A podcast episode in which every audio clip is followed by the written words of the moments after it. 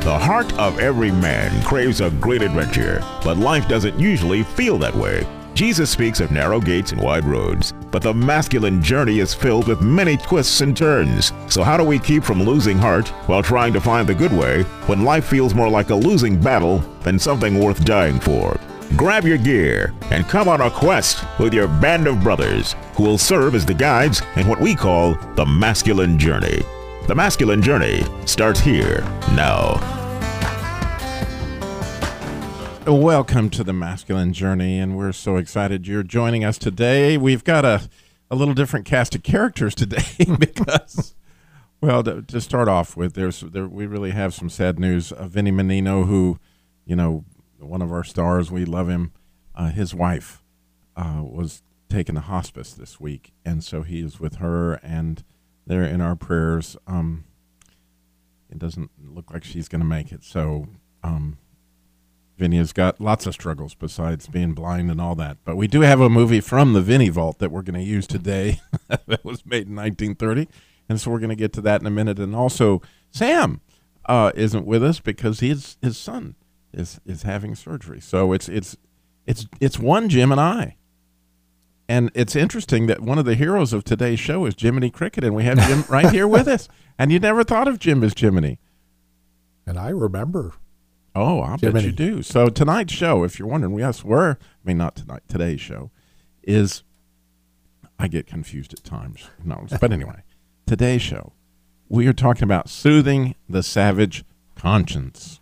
What does that look like? Well, I've been reading this book, The Christian in Full Armor by William Gurnall, and this, you know, old book was written in the 17th century, I believe, in the 1600s. So he had quite a biblical understanding, and he goes into great detail on certain aspects of the armor that I really had never seen before.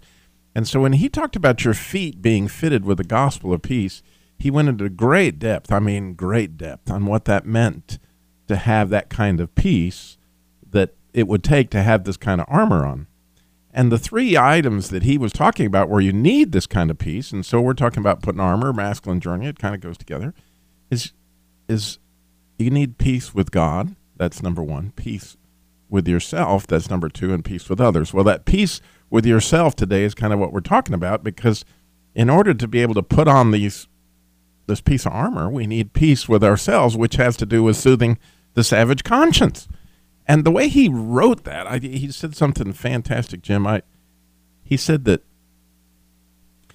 soothing your conscience, it takes as much power as it took for Jesus to come out of the grave, because we put such a gravestone on our own lives that it takes the power of the Holy Spirit in order to roll it away from the tomb that we often have ourselves in.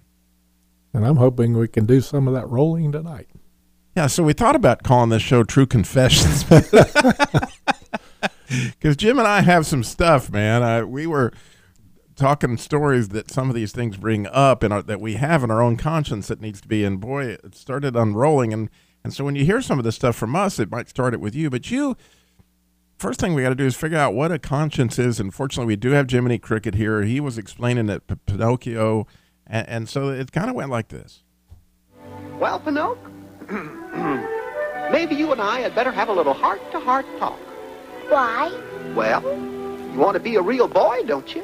Uh-huh. All right. Sit down, son. Now, you see, the world is full of temptations. Temptations? Yep, temptations. They're the wrong things that seem right at the time. But even though the right things may seem wrong sometimes, sometimes the wrong things may be right at the wrong time, or vice versa. Understand? But I'm going to do right. Attaboy, Pinocchio, and I'm going to help you. So there you go. If you need me, you know, just whistle like this. So we're going to do right. I mean, it kind of reminds you of Romans 7 just a little bit, doesn't it, Jim, where Paul's saying, well, I want to do this, but I do that, and that's a struggle. I've always loved that, because Paul sounds like the perfect Christian. And when he hits that, I said, oh, I can identify with that. So I do. When we start to go down this conscience road that we are going to take you down, of the, you know, a lot of us, it's pretty easy to go back to our childhood and pick out things that are still in our conscience that we're dealing with. It's when you get a little bit older, it gets a little edgier, and we're going to get there eventually. But first, we got a little bit lighter fare for you. You know, in my case, the one that I was relating to Jim, you know, when I was about 13 years old, you know, my conscience came to work this way. I was supposed to, you know, be at home, being a good kid alone, and my parents left the keys to the car where I knew where they were, and I was 13 years old. And they had parked the car in the driveway, and I wanted to play basketball, and I couldn't play basketball where the car was, so I figured, well, I'm going to put it in the garage. Well, my father, working for Buick, had this big, beautiful estate wagon, and an estate wagon for Buick in 1968 or whenever that was, had this wood grain that went all the way down the side. It was just beautiful. Well, as I am pulling it into the garage, it rips the wood grain clear off the right side and just peels it right up the side. And I'm like, oh, my word. So fortunately, or I don't know, maybe unfortunately, it did not do a lot of damage to the garage. It just peeled the wood grain off the car.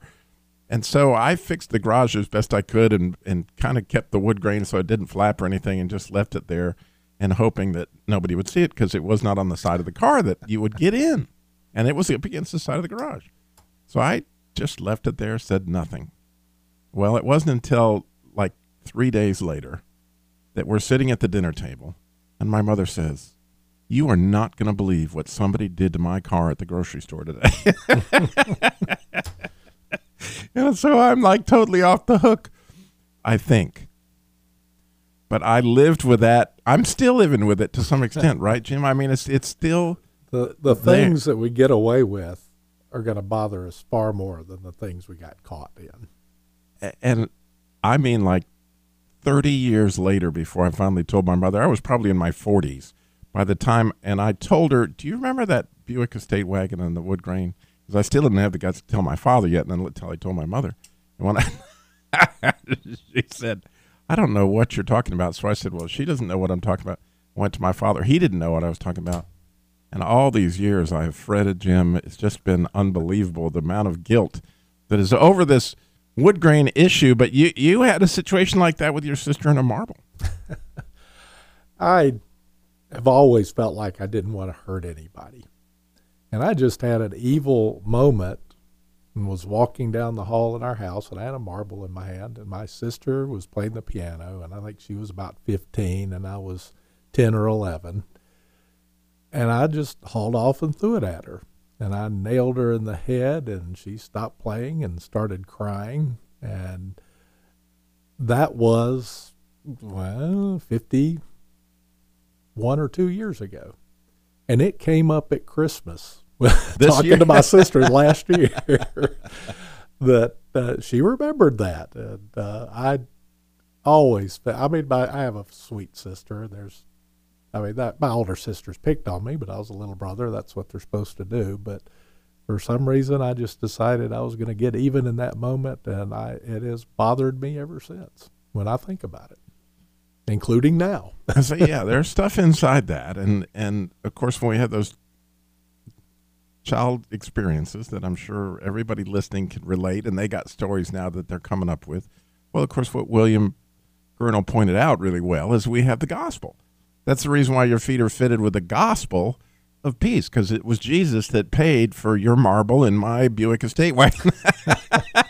We actually had one of those too, and I love that rear seat that faced backwards. Oh, yeah, that was, if you could sit in the third seat, you know, you had privileges. But anyway, the idea is, how do we get comfort from the comforter there? How do we, number one, we know intellectually that Jesus paid it all, but actually lifting that off, you know, it's another thing. But the thing that poor Pinocchio ran into is you kind of look bad, and that makes you not want to just jump out there and tell everybody what's going on because, well, as Pinocchio puts it, you kind of look like a jackass. Or maybe it was Jiminy Cricket that said that. Yeah. Go ahead. Make a fool of yourself. Then maybe you'll listen to your conscience. What's the matter, Slats? Losing your grip? Pinocchio! So this is where I find you. How do you ever expect to be a real boy? Look at yourself. Snake. Playing poo. No! You were coming right home with me this minute. Hey. Who's the beetle? Hang on, put me down. I'll get over him. Come here. He's my conscience. He tells me what's right and wrong. What? You mean to tell me you take orders from a grasshopper? Grasshopper? Look here, you impudent young pup. It wouldn't hurt you to take orders from your grasshopper, your conscience, if you have one. Why, I'll take you apart and put you back together. Don't hurt him, Jiminy. He's my best friend. Why, your best friend? And what am I? Just your conscience. Okay. Go on, laugh. Make a jackass out of yourself. I'm through. This is the end. But, Jiminy, Lampwick says a guy only lives once. Lampwick. Come on. Let him go. Where'd all the donkeys come from? How do you ever expect to be a real boy? What's he think I look like? A jackass? You sure do. Hey, you laugh like a donkey. Did that come out of me? Oh. Huh? What's going on? Oh! I've been double-crossed. Help! Help! Somebody help! Yeah, and for those of us who saw that movie at the theater when we were kids, Jim, that was terrifying. Yeah. I mean, that island and the kids getting loaded on the boat, I mean, that made an impact. And it's an interesting thing that there's a certain amount of reality that happens as we're kids, as we make those choices, that, certain things happen to our actual character as we begin to go into an agreement, and that's part of what I was thinking about, that we got to talk about the agreements that happen even as adults into some of the things that we did that we were younger, where the accuser has got some stuff that he's going to lay out on you at times. But we got a little help from Jiminy Cricket. We got a little help from the Vinnie Vault coming up in the next segment. Go to the MasculineJourney.org. Check out our boot camp coming up. We got so much more coming at you. Stay tuned. Are you wondering what God has for you in 2017? Well, one thing's for sure. I know He wants you to have your heart back. There is an opportunity for men that's coming up this April, 6th through the 9th. Listen to what it did for Andy. Masculine Journey boot camp experience showed me I could truly hear from God and that I could experience Him on a daily basis. Only $169 or make 5 payments of $33. Go to MasculineJourneyRadio.org and register today. Hi, this is Sam with Masculine Journey. I'm here with my son Eli. We're going to talk about ways that you can help support the ministry. One way you can go to smile.amazon.com. There's information on our website there on how to do that. Then you can go to facebook.com where you can click the donate button, or you can go to MasculineJourneyRadio.org. Once again, look for the donate button. Or if you want to mail something in, mail it to P.O. Box 550, Kernersville, North Carolina, 27285. Not just a little squeak, rock her up and blow. And if your whistle's weak, yell, Jiminy Cricket, right! Take the straight, narrow path, and if you start to slide, give a little whistle. Give a little whistle. And always let your conscience be your guide. Yes, always let your conscience. I don't know if we need to always let our conscience be their guide, but no doubt God gave us a conscience, Jim, so that, to help us not end up, like Pinocchio, getting loaded on a boat with a tail and a set of ears. And I always want my conscience to be the Holy Spirit. It isn't always, because I've been able to rationalize some pretty awful things in my life, and maybe in good conscience at times. But there are people that, that, for instance, as I said earlier in our conversation, You know, there are people that kill unborn babies in good conscience. So that's obviously not the Holy Spirit. Yeah, and that's a whole topic that we can take up another time, because that just goes... You go forever. Yeah, you can go into that one. But the interesting thing we're talking about today is, how do we get peace with our own conscience? How do we get life from where we know we gave ourselves a death sentence? And, of course, we know that Jesus died for that. He paid for that. Intellectually is one thing. But how are you living down inside of that? Are you living in the freedom of that? You know, a lot of times, and we talked about it right before the break, has to do with, did you get in there and make an agreement? Did Satan start to accuse you that you were a thief, or that you were a murderer, or that you were this, and you can't let go of it? And that's a difficult process without the Holy Spirit. My the agreement for me was that I was a thief.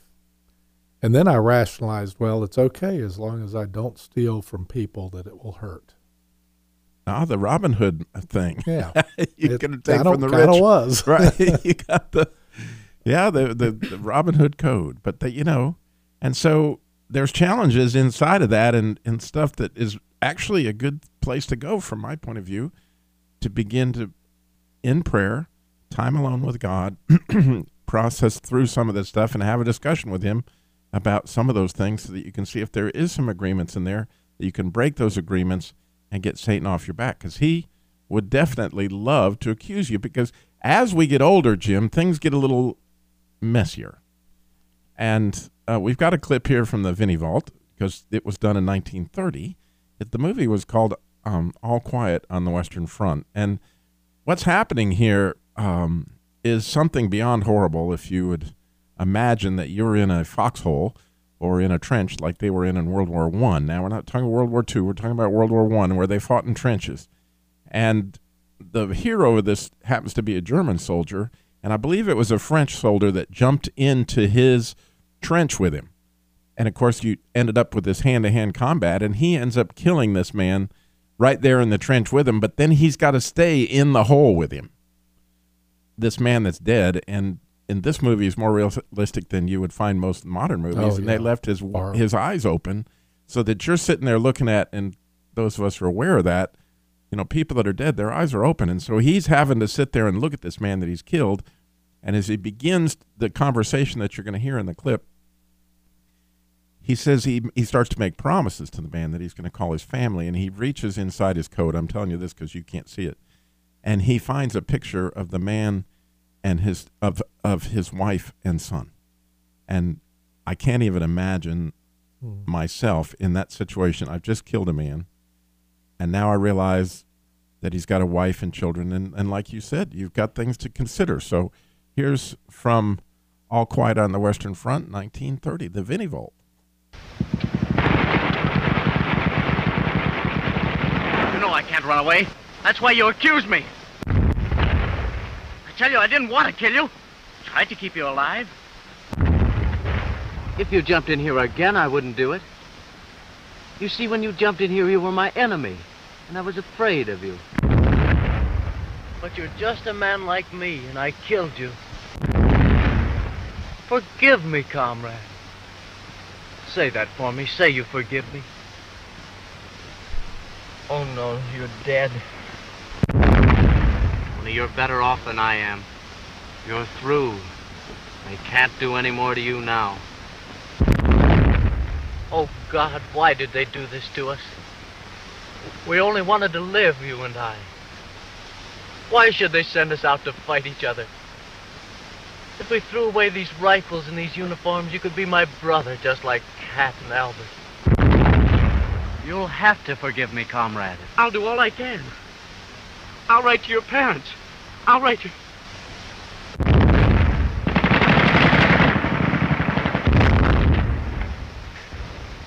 I'll write to your wife.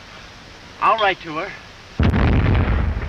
I promise she'll not want for anything. And I'll help her, and your parents, too. Only forgive me. Forgive me. Forgive me. Forgive me. It's a beyond horrific situation. And apparently this movie starred, according to Vinny, Lew Ayres was quite the hunk and his mother was in love with him.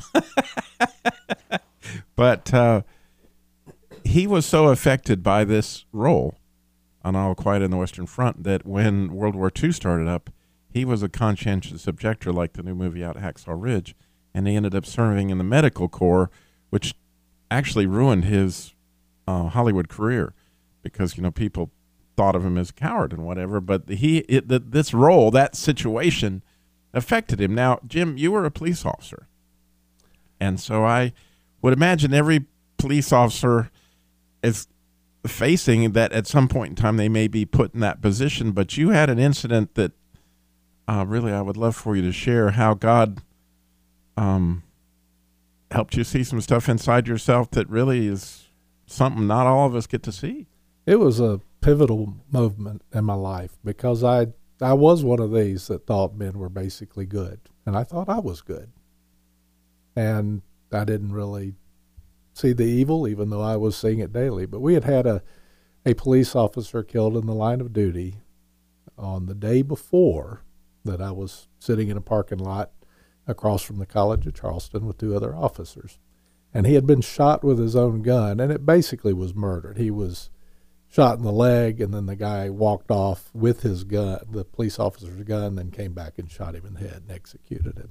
So as you can probably understand, we were all pretty upset, and we were sitting talking about that when we heard a gunshot, and we all assumed we'd been fired at. And there was a student walking down the sidewalk across, or in front of the College of Charleston. We yelled at him to freeze, and he did. But when he did, another student popped up from behind a car and started running. Well, we started pursuing him. And up to this point, I'd always wondered, you know, can I really shoot somebody if I have to? And I'd come down with it, well, if I'm just protecting me, maybe not. But if I'm protecting somebody else, I can do it. That was what I thought would happen in the situation. When I was put in the situation and I was chasing this kid that had taken a shot at us, or at least that's what we thought, I was ready to shoot him in the back as he ran away.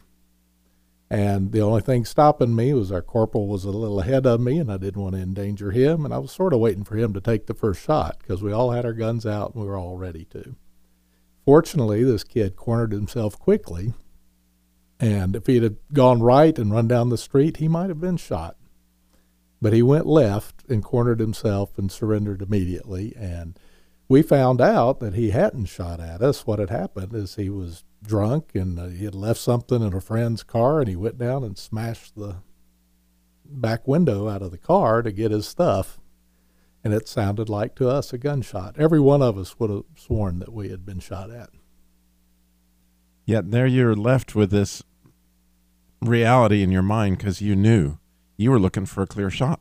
Yeah, I was ready to kill him. And that would have been one of these police stories that had ruined my life, his life, many others. So I praise God that he turned left instead of right. But it was it did show me the baser side of my own humanity. And so realizing that we are there, or you know, those issues of conscience, obviously for Lew Ayres, just through the movie experience led him to do that. But if you go see Hacksaw Ridge, the star of the movie, I forgot his name, I apologize, but I know the reason why he became a conscientious objector was he almost killed his brother with a rock. And I mean, that guilt that came on from that, you know, gave him a code that I'm not going to go past a certain point because I don't want to be in that position again. But again, who knows where, you know, God may have us at some point in time. But the good news is, number one, Jesus paid it all. There is the gospel.